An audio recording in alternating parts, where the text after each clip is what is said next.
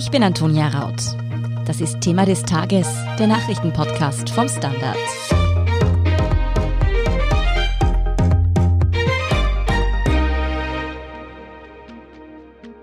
Viele Menschen warten gerade auf kaum etwas sehnsüchtiger als auf die Corona-Impfung. Und ausgerechnet jetzt kommen Meldungen, dass Menschen nach der AstraZeneca-Impfung Komplikationen erlitten haben oder sogar gestorben sind.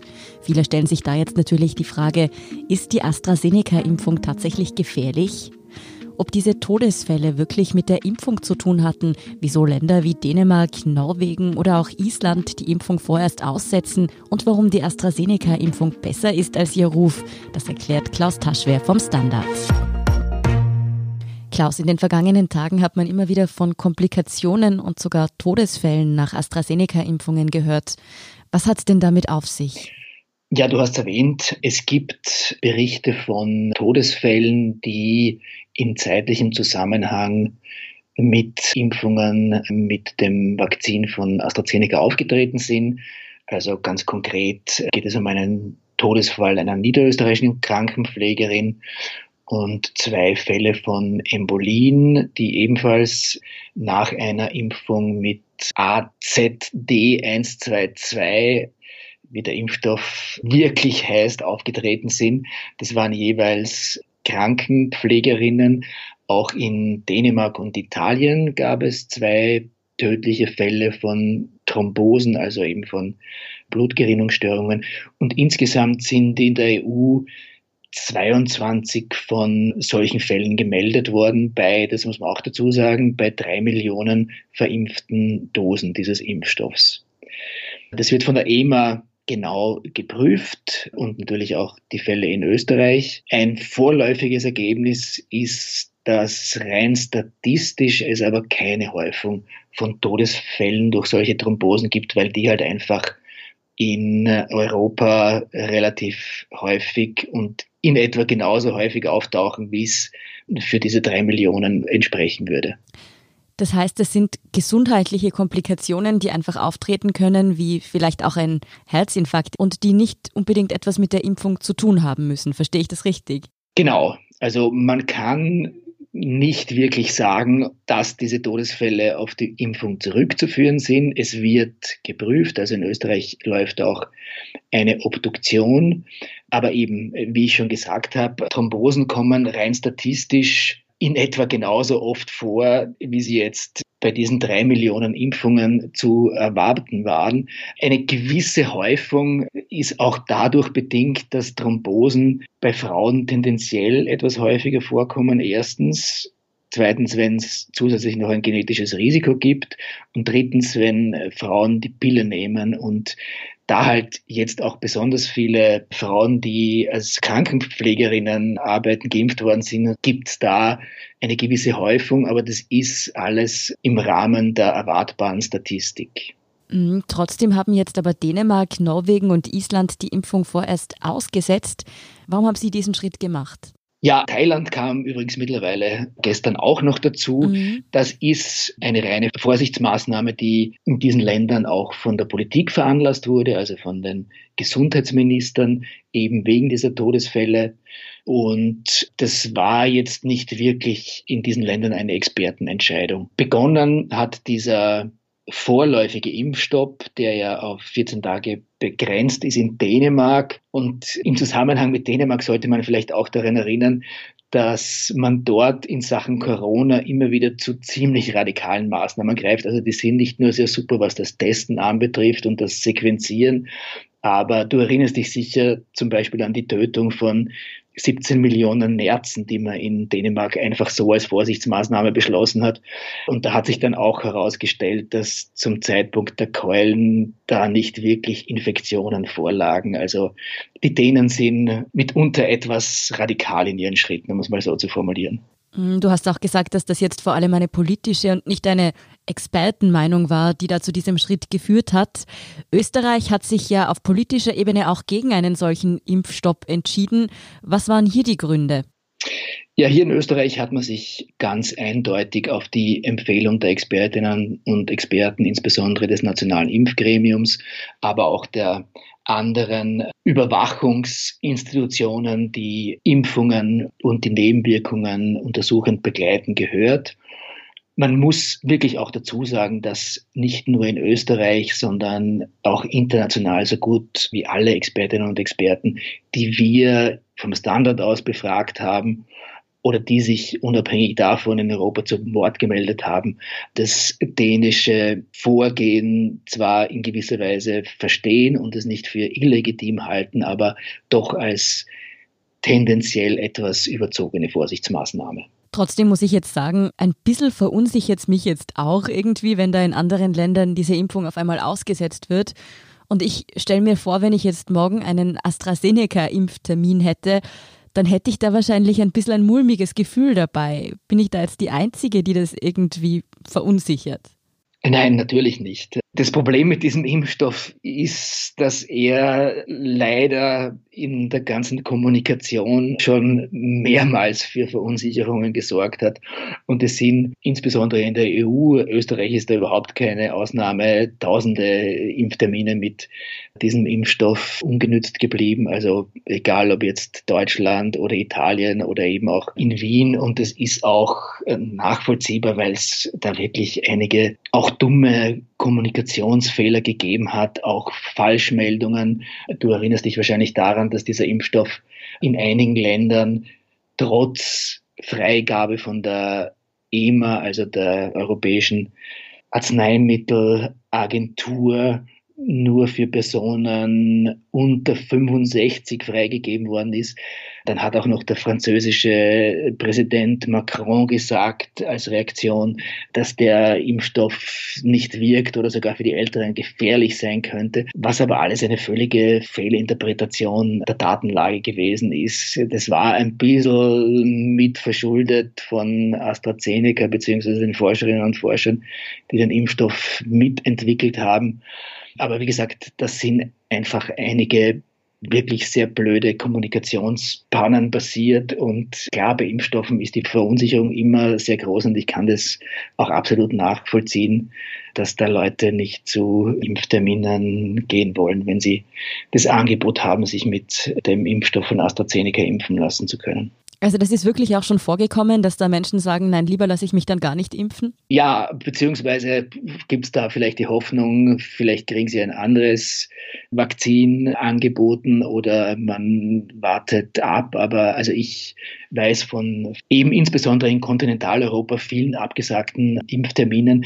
Interessanterweise ist die Situation in Großbritannien ganz anders. Also in Großbritannien sind zehn Millionen, mehr als zehn Millionen Dosen von AstraZeneca geimpft worden. Und da hat der Impfstoff von Beginn an, vielleicht auch weil es ein unter anderem auch britisches Unternehmen ist, immer ein sehr gutes Image gehabt und da gab es diese Probleme überhaupt nicht. Ja, ich muss sagen, ich bin eigentlich auch auf jeden Impfstoff ziemlich heiß. Wenn jetzt da wirklich Impftermine abgesagt werden, blöd gefragt, wo kann ich mich anstellen, wenn da andere Leute ihren Impfstoff nicht abholen wollen? Ja, das ist in Österreich halt auch von Bundesland zu Bundesland verschieden. Jetzt werden ja auch die praktischen Ärzte in manchen Bundesländern mit einbezogen. Das Gute an dem AstraZeneca-Impfstoff ist, dass er leicht lagerbar ist. Anders als bei ah, dem ja. Impfstoff von BioNTech Pfizer, der einmal aufgetaut wird und dann in relativ kurzer Zeit verimpft werden muss, kann man den von AstraZeneca bei ganz normalen Kühlschranktemperaturen lagern und das eigentlich auch fast beliebig lange. Dazu kommt noch ein anderes Problem, auf das wir vielleicht noch eingehen werden. Also einerseits gibt es Leute, die sich nicht mit dem Impfstoff impfen lassen wollen. Andererseits haben viele Länder in der E U und auch Österreich ganz besonders auf diesen Impfstoff gesetzt und viel davon bestellt. Und das war neben dem Impfstoff von BioNTech Pfizer sozusagen der zweite wichtige Impfstoff, auf dem wir die Impfstrategien aufgebaut haben. Nur die Firma kann oder will nicht so viel liefern, wie sie eigentlich zugesagt hat. Also statt dieser rund achtzig Millionen im ersten Quartal gibt es im besten Fall vierzig Millionen und die sind auch nicht sicher. Das heißt, es gibt da einerseits wenig Nachfrage seitens der zu Impfenden. Andererseits gibt es aber auch ein relativ knappes Angebot. Also es ist eine etwas verzwickte und verfahrene Sache mit diesem Impfstoff. Wie würdest du jetzt aber trotzdem Menschen, die eben vielleicht schon einen Impftermin haben, beruhigen, dass sie da etwas gelassener hingehen, vor allem auch wirklich? Ja, mich hat genau so eine Frage eine Kollegin im Standard gestern gestellt, deren Cousine heute einen Impftermin hatte. Die ist dann hingegangen, ob das mit meinen Informationen zu tun hatte, die da übermittelt wurden, weiß ich nicht. Ich will auch wirklich niemanden beruhigen, weil das so quasi nach Absicht klingt oder nach Schönreden.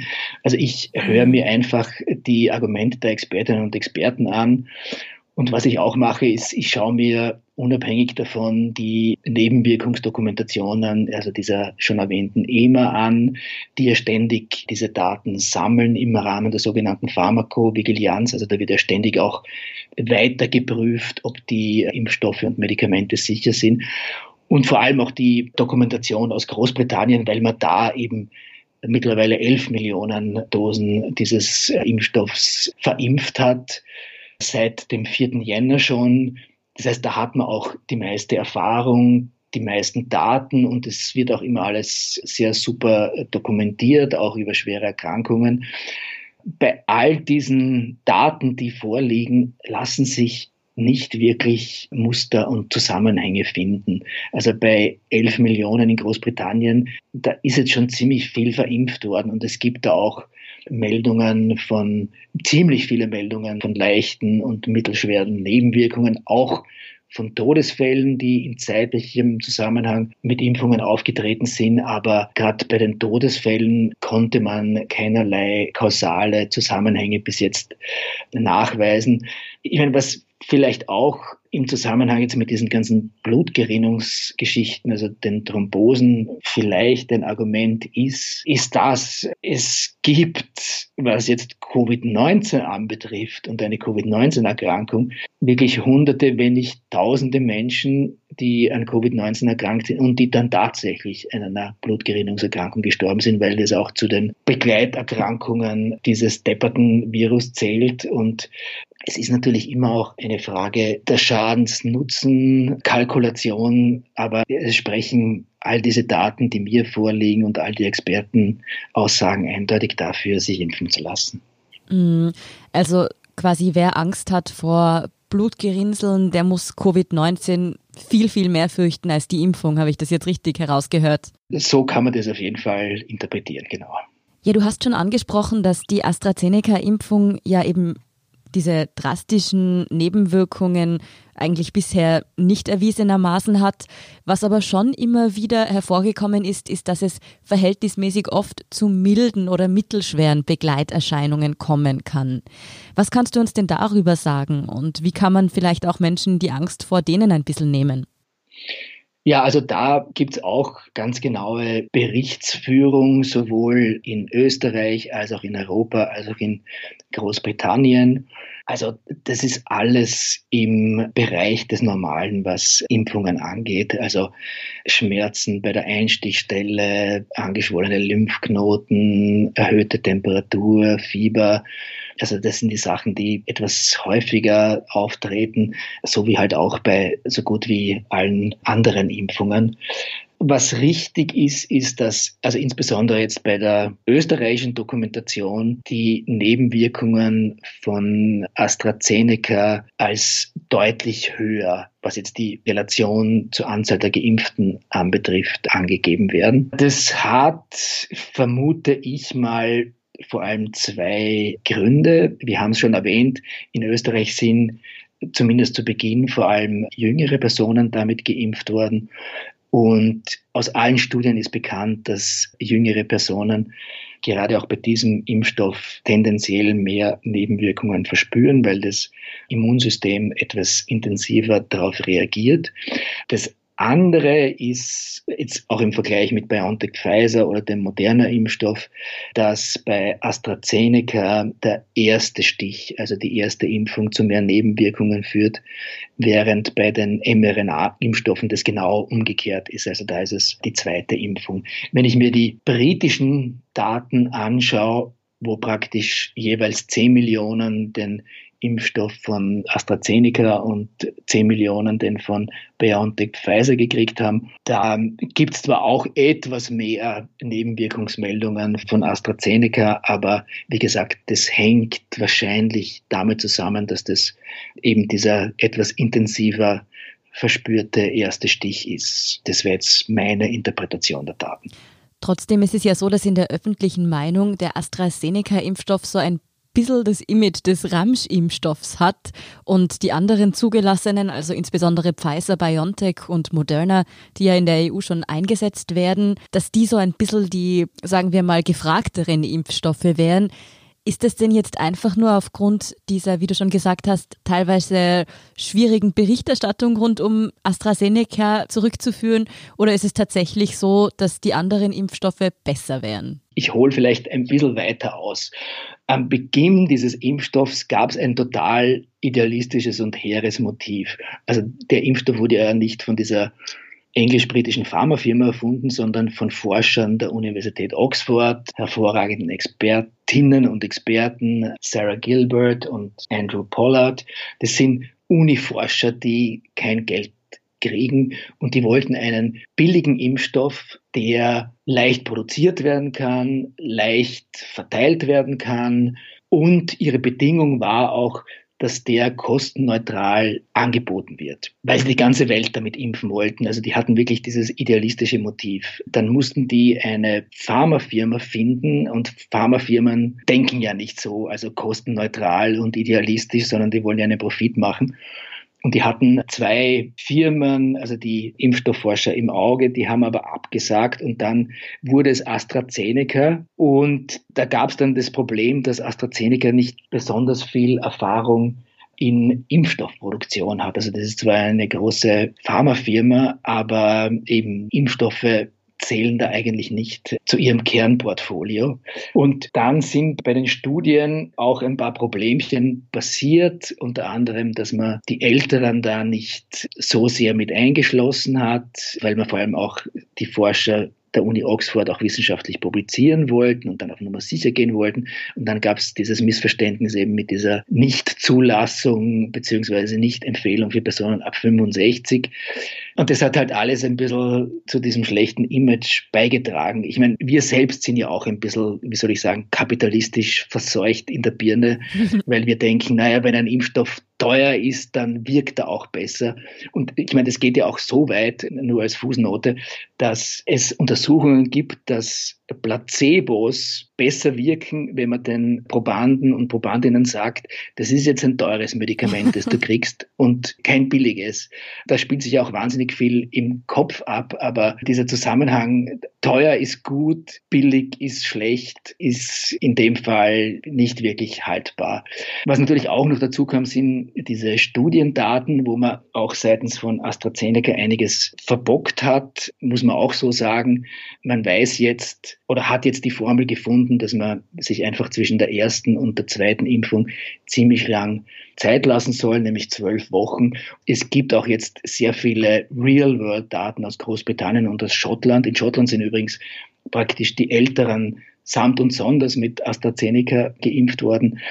Und die zeigen eigentlich nach der ersten Impfung absolut gleiche Wirksamkeit, jetzt im Vergleich BioNTech, Pfizer und AstraZeneca. Insofern ist es immer schwierig, diese Impfstoffe sozusagen eins zu eins zu vergleichen, aber dieses so negative Image ist leider halt auch ein bisschen hausgemacht, aber nicht wirklich durch Daten begründbar. Okay, also summa summarum kann man einfach sagen, AstraZeneca ist kein Impfstoff zweiter Wahl und auf jeden Fall besser als sein Ruf?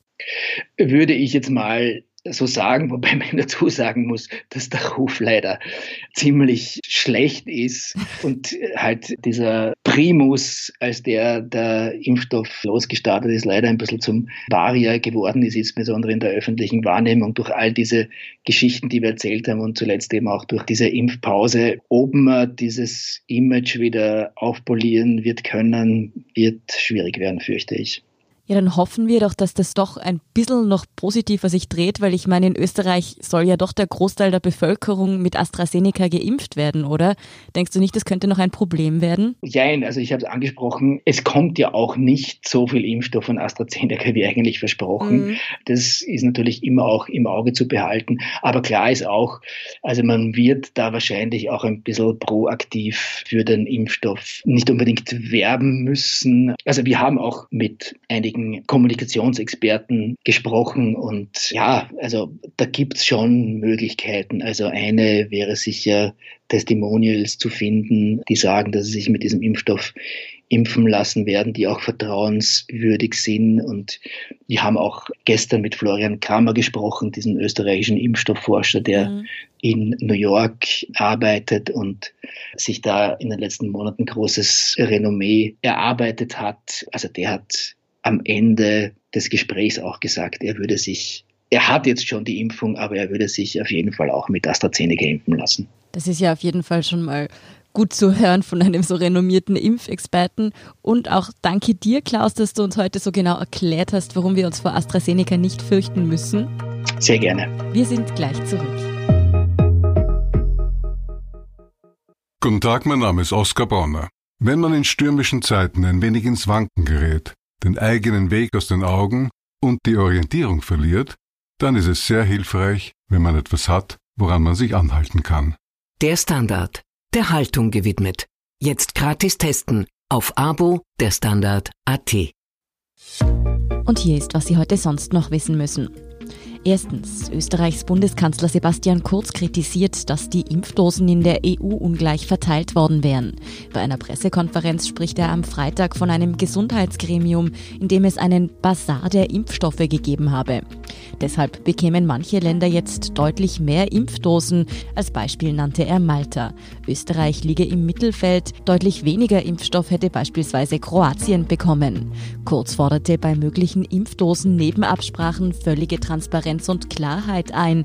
Die E U-Kommission räumte indes Abweichungen vom ursprünglich vereinbarten Bevölkerungsschlüssel wenig später ein. Man halte aber am Ziel fest, dass bis Ende des Sommers alle Erwachsenen in der E U geimpft seien. Zweitens, die mündliche Matura in Österreich ist auch heuer freiwillig. Das hat Bildungsminister Heinz Fassmann am Freitag angekündigt. Da das Schuljahr ja wegen der Corona-Pandemie über lange Strecken im Homeschooling stattfand, soll außerdem auch die heurige Jahresnote wieder in die Maturanote einfließen. Und nicht nur für Maturanten werden die Anforderungen gesenkt. Aufsteigen in die nächste Klasse geht auch heuer mit einem Fünfer, solange man zuvor in dem Fach positiv war. Außerdem gibt es im Sommersemester pro Fach nur eine Schularbeit. Und drittens, ab Montag gelten in Vorarlberg die gelockerten Corona-Regeln. Dort darf dann auch die Gastronomie wieder aufsperren. Die Bedingungen dafür sind aber noch nicht ganz klar. Zur Sperrstunde und der Maskenpflicht in den Lokalen gab es zuletzt noch offene Fragen. Klar ist aber bereits, dass man nur mit einem negativen Corona-Test ins Restaurant oder Café darf. Ein Antigentest gilt dabei für achtundvierzig Stunden, ein P C R-Test sogar für zweiundsiebzig Stunden.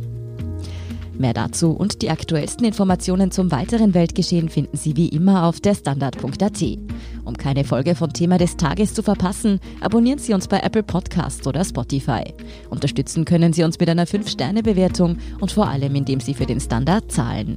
Alle Infos dazu finden Sie auf abo Punkt der Standard Punkt A T. Danke für Ihre Unterstützung. Ich bin Antonia Raut. Baba und bis zum nächsten Mal.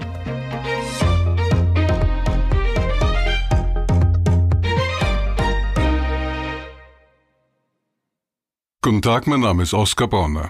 Wenn man in stürmischen Zeiten ein wenig ins Wanken gerät, den eigenen Weg aus den Augen und die Orientierung verliert, dann ist es sehr hilfreich, wenn man etwas hat, woran man sich anhalten kann.